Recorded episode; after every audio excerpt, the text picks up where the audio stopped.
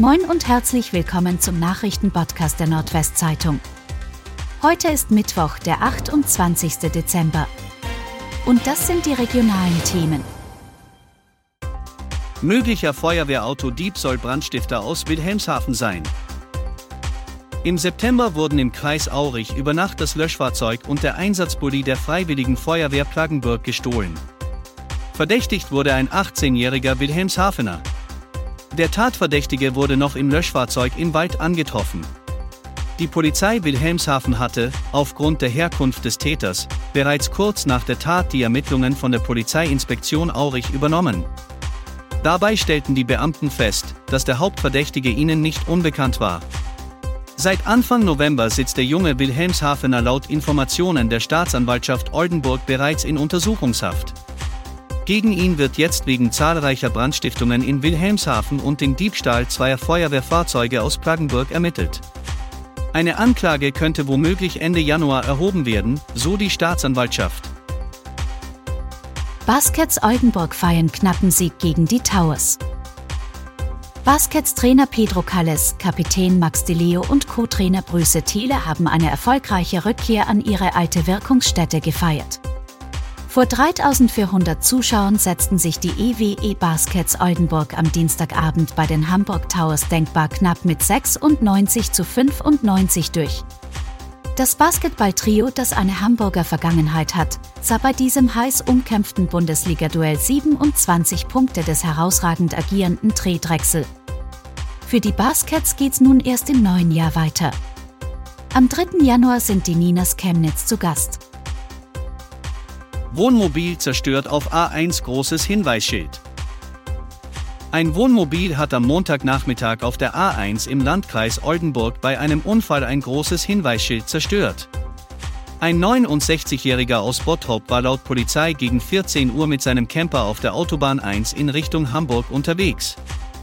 Zwischen dem Dreieck Aalhorn und der Anschlussstelle Wildeshausen West kam er nach rechts von der Fahrbahn ab und kollidierte dort mit einem Leitpfosten und einer großen Hinweistafel. Nach der Kollision war das Wohnmobil nicht mehr fahrbereit. Der 69-Jährige blieb bei dem Unfall unverletzt. Es entstand ein Schaden von etwa 5000 Euro. Autofahrer kollidiert frontal mit Brückengeländer in Bad Zwischenahn. Am Dienstag kam es gegen 17 Uhr und 15 Minuten in Bad Zwischenahn, Ortsteil Aue, zu einem schweren Verkehrsunfall. Nach derzeitigem Ermittlungsstand der Polizei befuhr ein 47-Jähriger aus Bad Zwischenahn mit seinem Auto die Dreiberger Straße in Richtung Wiefelsteder Straße. Aus einer Linkskurve heraus kam er aus noch ungeklärter Ursache allein beteiligt nach rechts von der Fahrbahn ab, wo er die Kontrolle über sein Fahrzeug verlor und schließlich frontal mit dem Brückengeländer des Auebachs kollidierte, so die Polizei.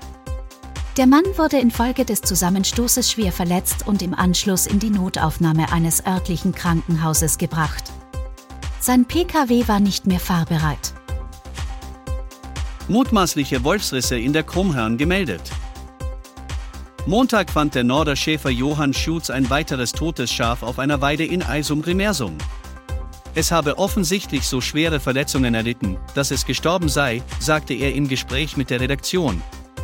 In der Nacht zu Donnerstag war eine seiner fünf Herden vermutlich von einem oder gar mehreren Wölfen angegriffen worden. Noch steht das allerdings nicht eindeutig fest, die DNA-Untersuchungen dauern weiter an. Wann das Ergebnis der DNA-Proben vorliegt, kann das zuständige Umweltministerium wegen der Feiertage noch nicht konkret sagen, heißt es von der Landwirtschaftskammer Niedersachsen. Sollte sich der Verdacht aber schließlich erhärten, sei das ein Alarmzeichen, so Heinrich de Vries, Vorsitzender der Jägerschaft Norden.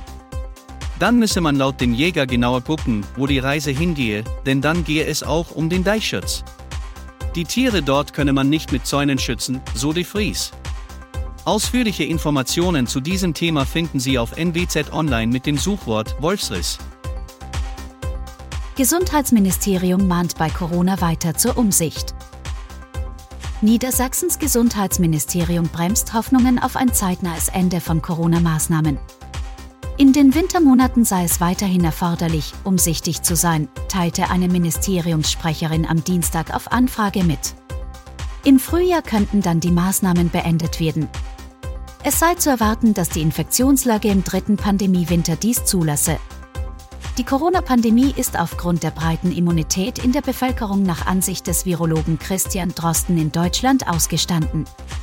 Wir erleben in diesem Winter die erste endemische Welle mit SARS-CoV-2. Nach meiner Einschätzung ist damit die Pandemie vorbei, sagte der Leiter der Virologie an der Berliner Universitätsklinik Charité vor wenigen Tagen dem Tagesspiegel.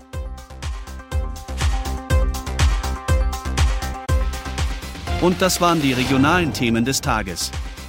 Bis morgen!